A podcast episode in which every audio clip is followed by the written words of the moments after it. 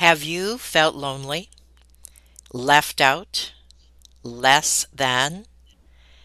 Have you ever wanted to blend in with the wallpaper so that you were not noticed? Do you know how to connect with other people who fill your heart rather than drain your soul? If you answered yes to any of these questions, then you are definitely going to relate with Cheri Strange, who turned that loneliness into helping over 700,000 women redefine their worth. Have you ever felt like giving up, quitting, throwing in the towel? Welcome to Never Ever Give Up Hope featuring Carol Graham. She's an author, health coach, and motivational speaker. Backed into a corner multiple times in her life, Carol shares with you stories on how she overcame some of the toughest obstacles a person can go through in life, but refused to give up hope. Rather than admit defeat, an opportunity was presented, and it involves each and every one of you. Carol will feature spectacular guests who will share their messages of hope, encouragement, and their inspiration to prove why life's adversities only make you stronger. And now, welcoming the host of the show, here's Carol Graham. With me today, I have Cheri Strange. She is a published author, national speaker, visionary of She Yearns Ministries, and she is also the mom of eight children. Welcome, Cheri. Thank you for having me. It's good to be here. I love your name. It's interesting that you are spell it as Sherry, but it is pronounced cherry. And how did that happen? You know, I don't really know. My parents originally named me Cherie Javon. Okay. And they're from Oklahoma. I have no idea what they were thinking, but uh, they ended up calling me Cherry all, all of my life. Oh, well, that's interesting. You are the mom of eight children. So give us a little background on that. Are they all uh, homemade children or adopted children? Or no, we're, we're a mix. Okay. All right. We're well, tell us a little about that. When I was 19, I was a history major. And so one of the days of class, uh, our professor told us about the orphan crisis that was happening in China and about the one child policy and what was happening to most of the girls that were not wanted. And so I was walking around campus with a young man and I told him, I said, Hey, you know, when I get married, I want to do something about that. And he was like, Okay, you know, but 15 years later, we did. Oh, my So we- word. Yeah. So we had a couple of, of biological kids, but I think I was, we decided nothing else could happen until I finished my dissertation, uh, getting the PhD. And so I did that. And then we decided it was time. So we went to China and, and got a, got a newborn uh, infant. And while we were there, we were with some other families from the US who were getting special needs children. And some of their special needs were so minor, we would never think of it that way. So a couple of years later, we signed up and got a little um, eight year old girl, almost nine. And she had a heart murmur, which we thought we could manage. My husband is a physician. So we felt like we could manage that with the other three. But when we got her home, she she had a lot of deficits just from the, the experiences she had had and the experiences she had not had. And so uh, she's she's got some pretty serious special needs uh, to this day. And but then uh, we, for whatever reason, decided that we thought we ought to do it again. Um, but the China program had kind of shut down. And so we couldn't go. So we went to Ethiopia with our adoption agency, and then their infant program shut down because we were just going to do one. But my social worker said, Cheri, I think you would be so good with a sibling set. And at that point in my life, I was just buried. I, there's no more bandwidth. And I just said, No, I already have a sibling set. I have four at home. And she said, I just think you should, you know, be willing to explore that option. And so, sure enough, that's what we did. And those kids have been amazing. So, we adopted a sibling set of four from Ethiopia. And I think the boys, they're twins. They were four at the time, and the oldest girl was 19, uh, nine. And we've had them about 11 years. I can't begin to imagine the challenges, but you sound like the type of person that you met each challenge. You don't really have much of a choice. You you can ignore it. You can bring in a nanny or something like that. But yeah, that just not wasn't our style. Now, you had a, have a degree in educational psychology. Have you used that at all in raising your children? And did you have time to teach your education as well as uh, teaching your children? I think it it's kind of holistic. You know, m- most of my degree was on learning theory and how a person comes to know information and put those ideas together and think through things. And so that's main that was really helpful, especially with the special needs daughter because she she did not know how to process anything. And so and she didn't speak English. So I, I would say that was a huge challenge. So when we thought about adopting four more who were just normal, you know, no, no issues whatsoever, and they just couldn't speak English, I was like, piece of cake. you know, even though there's four of them, it's not going to be anything compared to what I've already been through. Right. And it wasn't. They were delightful. They were absolutely, we laughed a lot. And I always say, you should live with someone who does not speak English, at least for a while. It's just really good experience. Experience or a teaching tool? Um, it probably was both. I mean, I love to teach. I've always wanted to be a teacher since I was a little bitty. So it's probably just a natural outpouring of my own uh, giftings and personality. But but yeah, you have you know part of part of when you bring in orphans into a family, they don't know how to do family. They don't know things. Right, a lot of things right. that my kids they that you don't you have to always be mindful of what they don't know. So if you are not patient and and a good teacher of that, it's not going to go as well. So I do think it's been very, very beneficial. You know, I've used it at home. I've taught at a couple of different universities. I taught at Baylor. I taught at another university where my close to where my husband was working, and and I really enjoyed those experiences. So, but bringing it home has and using it here has probably been uh, the most gratifying. Yeah. What were the ages of the other children that you adopted? Because you said some came with with some baggage. Right. Uh, so my oldest biological daughter was, I think, eight. I think she was turning eight on the airplane over. And uh, then my next daughter was five, I think. They're about two and a half years apart, somewhere five or six, somewhere around there. And then uh, the baby that we got was just at a year old, but she, they had not done anything with her. So she, I didn't want to miss anything, you know, as a mom. Mhm, And mhm. I know by a year you miss so much. But when we got her, she couldn't even set up. She, Oh I didn't miss word, you're I didn't miss anything. No. And in fact, at two, so she's she was not delayed in any way, you know, with the disability. She was just delayed developmentally because no one had done uh-huh. anything with her. So I didn't miss anything. And she's been a joy. Isn't that interesting? And and did she relate to you like immediately? Like obviously you shed love on her all over the place. Did Yeah, you know, people people ask me things like that. They'll say, "Did you just love them the first moment you saw them?" And I think it's easier with an infant because that just feels normal. I mean, it's hmm really a lot of give on the parent part when you have an infant. So I think hers was the easiest adjustment in terms of parent-child relationship. But the other kids, uh, it it just always felt like the neighbor kids who never went home for Oh a long goodness. time because they don't know you and you don't know Yeah, them and you yeah. don't speak the same language, you don't eat the same food, you don't smell the same, you don't do anything the same. And so there is a a period um, where you it just you just don't seem to gel that well, and you have to forge that path, and you have to really uh, give a lot to older kids.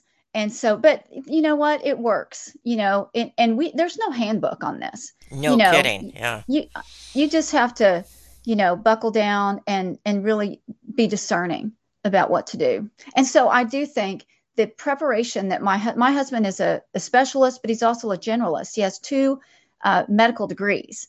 And so I think that helped us so much on the medical Mm, side hmm but then I have a PhD in education in learning.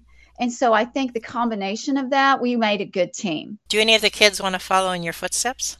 And One of one of my my my daughter who we adopted first, that's the the was the infant. She will be a senior next year, and so she's already thinking about what she wants to do. And she's wanted to be a teacher for a long time, but she's she's also pulled by her dad, and and he wants her to be a nurse. Mm, so so she doesn't know yet, but she's got t- the tendencies of nurturing. Mm, Uh, mhm. honestly, more than I do. She's she's a very good nurturer. So I, I hope that she uses those uh, skills to do that. You know, um, my other daughters who've graduated, they're all in medical. one's uh, in medical school, one's going to PA school, one's in nursing school. I will say this: that um, one of my daughters, the one that's going to go to PA, PA school, uh, she's writing a book right now, a fiction book. And my other daughter, uh, that's once that was the first adopted one, she's also writing a book. So I have had my influence. It's No just not. kidding. That's, that's oh, I'm glad that you shared that. That's that's awesome. Now, with all these kids around you, I want to talk to you now about your loneliness because you are busy, you're educated, and yet there was a time in your life when you felt extremely lonely. Was that prior, like in high school, or tell us about that, how it started and why do you think? I've always been a very shy person. I'm I'm pretty small, and um, when I was young, I was the youngest, and there was a pretty big gap between my only sister and I. And so I found myself alone a lot of the time. As your family goes through things, you know, I, I just was very isolated, and I didn't talk about it to anyone. So uh, through high school, I just found myself more in the corner. I mean, I was a cheerleader, but at the same time, Hmm, that doesn't this, that does not demonstrate your emotional health. You know you good can put on a face. And i think that's what many people do. I, I don't think there's anything you know unique about me at all. But i think it goes way way back to the very beginning. But it but i carried all that baggage to college and uh, just kind of continued the process um, at the at that time. But i also think that i had some i had some understandings that just weren't true and i didn't know they weren't true. And and that had to do with how i viewed myself and um and how others viewed me. But i also had some misgivings about uh god. So I, I just really didn't get it um, at all. And so when I got married, uh, I married someone from my university, and he was Mister Everything. He he could he could walk down the street and get a, a two hundred dollar reward, you know, just for oh look how good he walks down the street, and and so he was top student there. Uh, he didn't even graduate from high school. He just went straight to college. Was the top student at college. Was the top medical student. You know, I mean, he's just super super brilliant.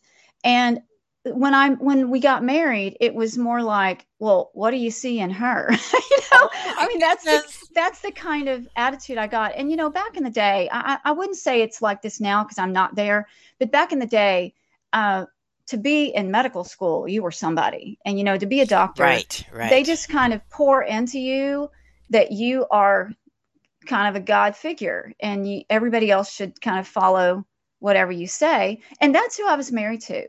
And so when everyone is telling you that, well, you start to believe it and act on it. And that did not go over well at home.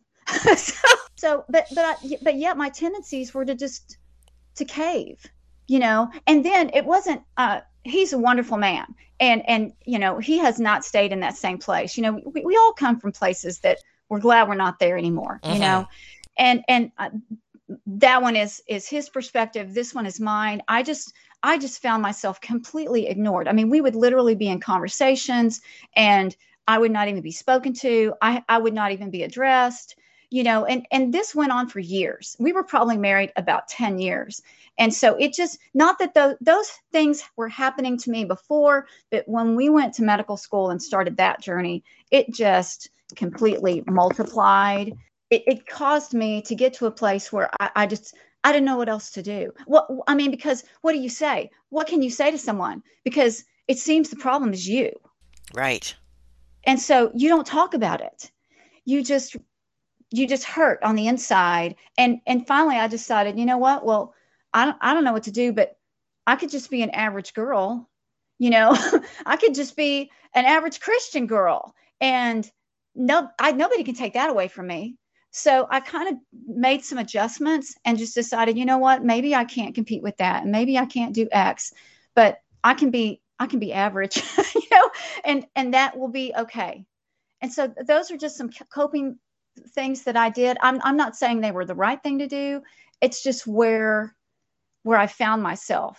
Because I, di- I didn't I didn't know where else to go. Now, you mentioned at one point that you are going to show the audience how to handle the naysayers and the finger pointers.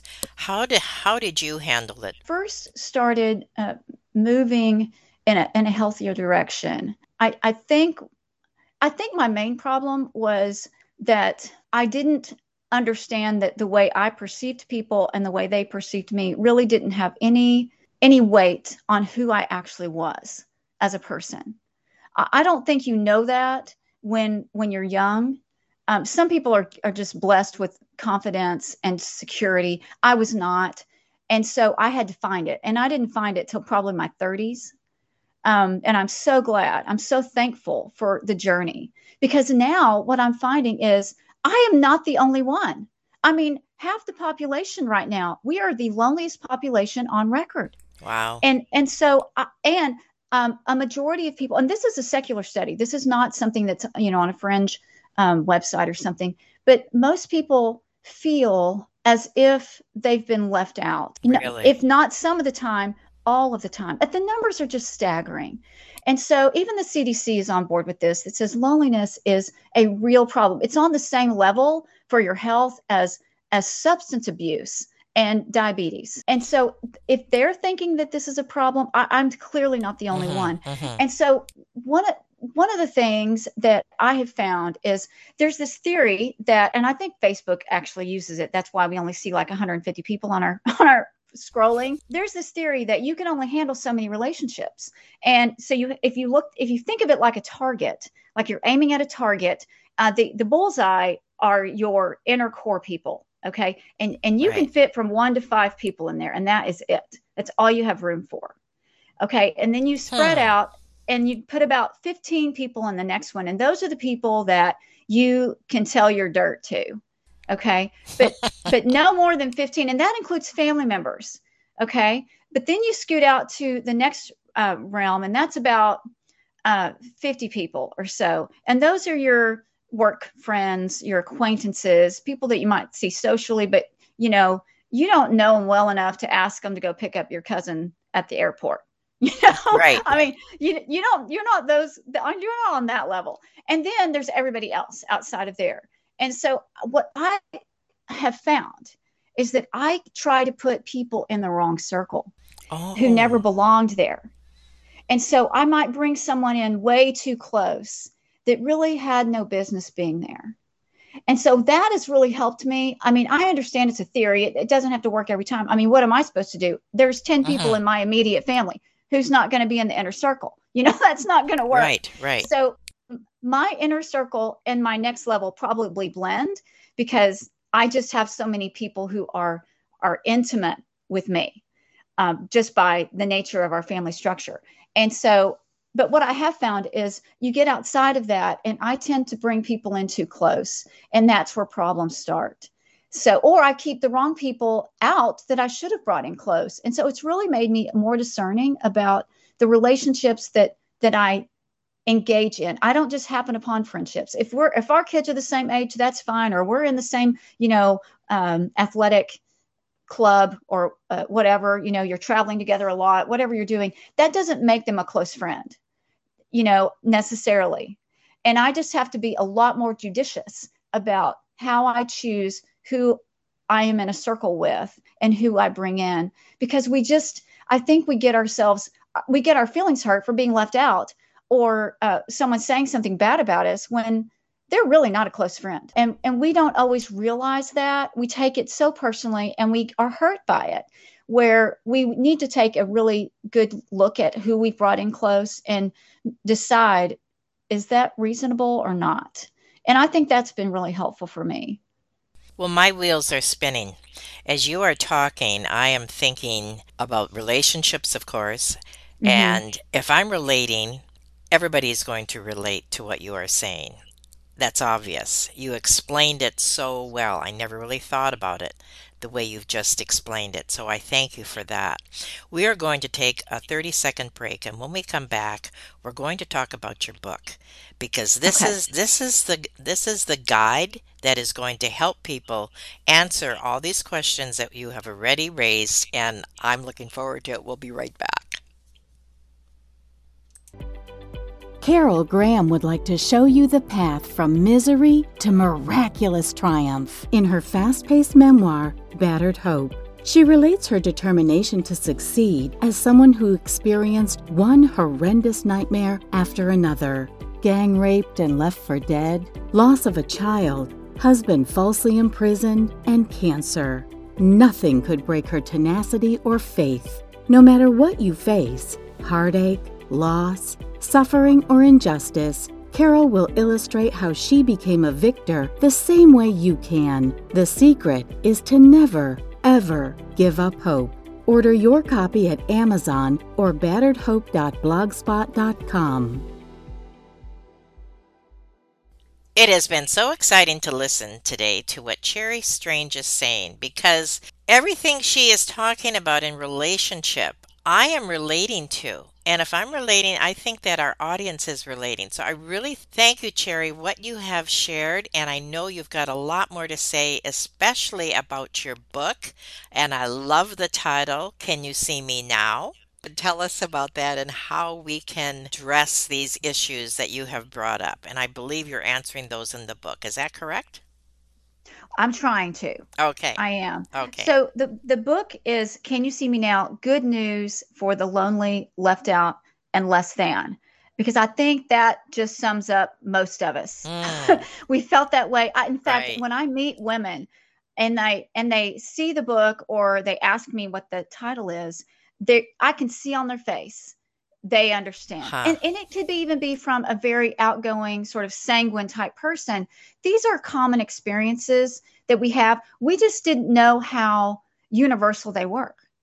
And currently, the timing of this message is so perfect because it is such a need. And I my hope is that the book is it's set up in doable chunks. It's a 75 day journey so that a busy woman can get through it, you know, and make progress and kind of note her progress along the way. You don't have to sit down and read 14 chapters, Let you me, know. just, let me just interrupt you for a second. Is this also a memoir or is this strictly No. gu- okay?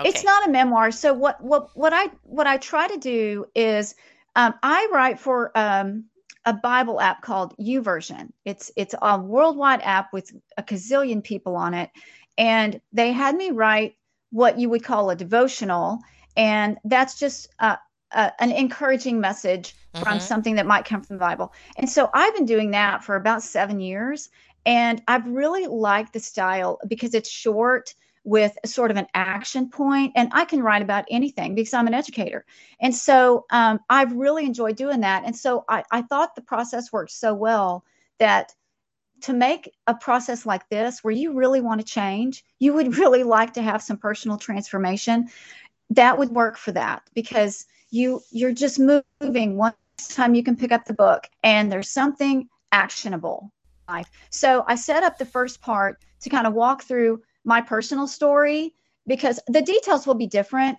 but it relates because so many of us understand what it feels like to Mhm. be left out or not included. And and it's not really just that it happens occasionally. We begin to notice that this is happening a lot and then some of us feel like, well, it, must be us. So what does a person do when they feel like they're not, not adequate or they're not included or uh, someone is hateful to them? They shrink back and so that that's what i began to do and um, as i mentioned before some things in my life just amplified the situation until i i was living the american dream Uh, honestly I, I was living the american dream i'm married to a physician we have we have everything we could ever want i have a couple of beautiful kids and a, and a dog you know and i i wanted out I, not physically not mhm, not mhm. physically but i i was so desperate to not be i wanted just to be a, considered a person, you know, a regular person. And I wanted out and I didn't know what else to do. And so, you know, I grew up in the church and but I had this understanding of God. There's this song, Jesus loves little children, all the children of the world. I just felt like God was this huge, you know, being in the heavens who just kind of looked down and he had to love me because I was his Hmm. child. It was his creation. And so it but it wasn't personal. You know, Good it was point. just I see that. it was just you know very broad and very gentle so when i prayed that's kind of how Mm. I prayed Mhm. as this being just so far away that he wasn't interested in me, not not me in my frailty, you know, and hanging on the wallpaper. And so it's hard to believe that God really cares about you as a person and will answer your prayer and will listen to you and has a plan for your life when you see God as a being that's not really connected to you. And so that's where that's where I was. But even though I I believed that and that's that's what I saw um, in in my mind, um, I didn't know what else to do. So I came to sort of a critical mass point where I just felt like the problem was me and I couldn't get out of it. I, I, I couldn't I couldn't make any progress or or get out. And I just I just prayed. I just Lord, I don't I Hmm. don't even know what the problem is, but but I, I don't know what to do. My to my husband was also not only was he you know the star student and the brilliant doctor he was also a preacher. So he had like a bible degree. So i mean i can't i don't have anything. You know i i am just wallowing in my own nothingness you know?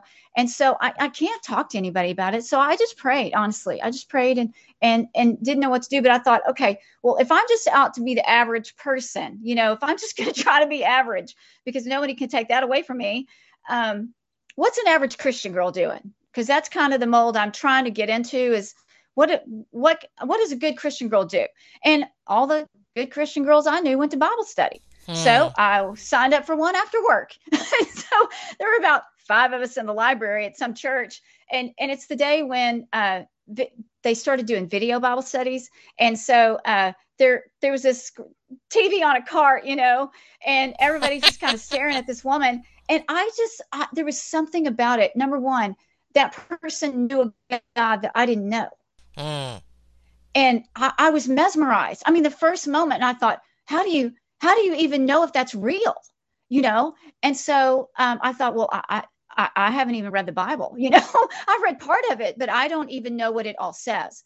So um, I took myself to a bookstore uh, back when they, we had those, and um, I bought something that was called like a one year Bible, and where you could read through the whole thing in 15 minutes a day starting and stopping places. And i thought you know what? This is what i need. Something to get me on a schedule. And i mean how do i say that i believe something if i don't even actually know what it says? So that that was sort of that part. And you know the uh, i tried to do that for about nine years so Oh my I, I was, goodness. I was never successful at getting all the way through it on the right days at the right time but you know what it was a failing forward because what it showed me was i was i was so wrong i was dead wrong Hmm. about who God was and how he saw people. And I didn't know it because I hadn't read it. And so even though I'd been in church all my life, I I didn't internalize those things as personal. Like he would be good to you, but not necessarily to me Mhm. because I'm the girl stuck in the corner. You know, and and through that process, I began to understand that there were some things in my life that just weren't true. That I had taken upon myself and believed that just weren't true. And and I think that was probably a, a tipping point for me in, in moving forward and recognizing and it took it took quite a while and that's the importance of the book the book is not just going to be a, a story about my journey it's just like three chapters in the book but what Oh the book goodness. does it saves you so much time and so much energy and so many failures that i experienced along the journey because there's things that i learned and and what what i found was not only does God care about you as a person and know you intimately as an individual. But the Bible talks about things like this. And now it's not going to say, no, this is how you get along with your friends. This is these are the ones you need to bring in close, and these are the ones you need to keep out. Nothing like that. But there there is a real practical book in the Bible uh, called James, and James is very practical. And what I did was I just wrote down all of the things that I thought a person that what I had gone through and what a person who wanted to not stay in the same emotional state, even though their circumstances don't change. My circumstances did not change. I did. And so Good I wanted to see how what do you do? What do you do if you want out of your life but you can't go anywhere? You what you're saying is I want to be different. I don't know how to do that and I don't know what to what to to do tomorrow, but I want to be different and how do I get there? So really it's just it's a hope-filled book that takes you one step at a time and at the back of it um, I included a personal plan. I, I call it a personal plan for becoming invincible. And it's not like, you know, you're physically invincible, but spiritually and emotionally, you can learn some things that make you invincible because I was not. So anyway, the, just the, the plan does that. So you don't have to do it with the day of the reading. It's all marked and laid out for you. So I, I would just go along and, and add like a, not an activity necessarily, but something to draw out the thoughts. Because what you're saying earlier was your, your mind is churning. You're already thinking about and you're internalizing for your own personal walk.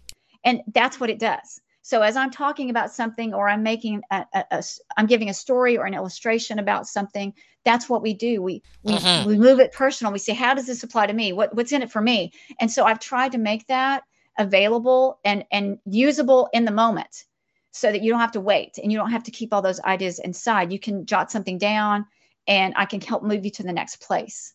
What I think you're saying, if I'm hearing you correctly, is that it really doesn't matter what type of personality we are. This mm-hmm. is a guide for everybody. It doesn't matter if you're an introvert or an extrovert. We all have things that we need to address. Am I correct in that? Yes, and it doesn't it doesn't matter how old you are or what your experiences have been in life, because what what we're learning is that um, these issues are are universal. There's not an age bracket that that doesn't uh, i don't want to say suffer from it but experience it one thing that that i have noted i purposefully wrote it in in easy chunks so you could read a page or two and be done for the day and what i have been told over and over again is Cheri i couldn't put it down and that's not really a testimony to i'm such a good writer or anything like that mm-hmm. what it's what it communicates is this is a felt need oh, the person reading point. the book mm-hmm. is so uh, in tune with the issue, she can't wait to find out more and and what to do about it because that that's this book is to move you from point A to point B without all the missteps and mistakes and slowdowns that I had to do. It's just sort of supercharging your path forward because there is a path forward. We just don't know what it is or how to get there. And so that's that's what this is for. So and then other other women have said and a lot of times they'll come up to me they'll say I'm reading your book. And I'm really relating to it. And, and what they're and they're they're you can see their eyes. Their eyes are just kind of in their brain and, and they're going over some things. They don't really know what to say to me about it but i know what they're thinking. They're thinking about it. They're thinking about they need it and they know they're applying it and they're working through the process but they're not there yet. Well of course they're not. It's transformation real transformation takes time. What i'm providing is a path a pathway to get you from point A to point B, however long it takes you. I'm hopeful that it won't take you as long as it took me, but that you'll get there. Now, on the top side of the show, I mentioned that you have helped over 700,000 women redefine their worth. Is that through your book, through your website? And by the way, I absolutely loved your book trailer, and I'm going I really want people to watch the trailer because I think that that really addresses, in a nutshell, everything that you want to say, and they're going to want to buy the book or listen to that. Correct? I think so. I think it's a good a good introduction. It's about a minute and a half or so. Right. So it's real short, but it it's pointed. You know, it yes, it's, it's very effective. I write, like I said, I write for the Bible app. I, there's a I have hundreds of thousands of people on on YouVersion who subscribe to the things that I that I write on there and then I'm speaking events, and um, it's not the first book I've written. Uh, so this has been I've been in this arena since about 2009. Mm. So that's that's been a road filled with uh, lots of women um, who want to move to from A to point B. Now you mentioned U version a couple times. Is that mm-hmm. the letter U or Y O U, and is that oh, an app? Yes. Yeah, you can. It's it's actually Bible.com. And Bible.com is a website that has a sister app. So instead of it being, you know, Bible app, it is U version as in Y O U version. And it has an icon that says it, it's like a little brown Bible and it says Holy Bible on it. It's really okay. easy to, okay. and it's free. There's, oh, there's so many resources. Um, doesn't matter what language you speak or you know what you want to learn mm-hmm, about mm-hmm. so it's it's a wonderful wonderful free resource now in conclusion what would you like to say to the audience? What I would like them to know is that there's hope. If you have felt left out and as if you've been passed over, there there is hope. And what I want for that person is to the, for them to know that not, not to quit. Don't quit. You know if you're at a place where like i was where you just want out of your life but you don't really want to go anywhere you just want out of that emotional state you want to be a real person then you know you might try praying. You might try just seeking god because he will be Mhm. there. So don't don't stop seeking that. Um, ask ask god to fill that empty, emptiness because he knows how to do it better than anyone else. That's what i found to be really really really resourceful for people because your spouse can't do it. Your friend can't do it. Your job's not going to do it. Your kids are not going to do it. There's a lot of things that we try that do that do comfort but they don't fill they don't fill our our inner being to where that we feel like we are we are living a fulfilled satisfied life. And that's a that's a hole that only god can fill in you. So i would encourage you to to seek that. Um, but you also need to make room to be visible because there is when you walk through this process you you go from feeling invisible to knowing you are visible and to living as if you're visible. But there's some things that gonna that are gonna have to go. You got to make room to become visible and that's going to differ for each person but i go through several of those. There's a whole chapter on that of different caveats to that and that i, I think we need to be willing to fail forward. You know I, we none of us want to fail. Mhm. some of us fail easier than others and get over it. I am not one of those people. I take it really hard. If if i can't do something or i set a goal and i didn't meet it and i think that that's common to a lot of women. And my encouragement is that failing forward is the way to go. You know, so many people who have made it big, like Dyson, uh, other inventors, even, especially people who are creatives, they have to try over and over again. And there's a, there's tons of failure in that in that creative process. And so, if we approach our life the same way, if we try something and it didn't work, uh, you learn something from it, and take Right. that and move to the next step okay and and try again or to change it a little bit but my encouragement is fail you're going to do but failing forward is a choice and so i would encourage you to fail forward find out more about the topic learn what you can and and allow yourself to change Well, you have definitely challenged each of us. And for that, I really thank you and appreciate it. And I thank you for being on Never, Ever Give Up Hope. thank you so much carol appreciate it Thank you for listening to Never Ever Give Up Hope, featuring Carol Graham. Did you know that most people succeed because they are determined to? Quitting was never an option. Carol loves your comments and will respond to each one. So please subscribe and review this podcast. A rating of five stars would be outstanding and appreciated. Remember, if you are still here, there is always hope.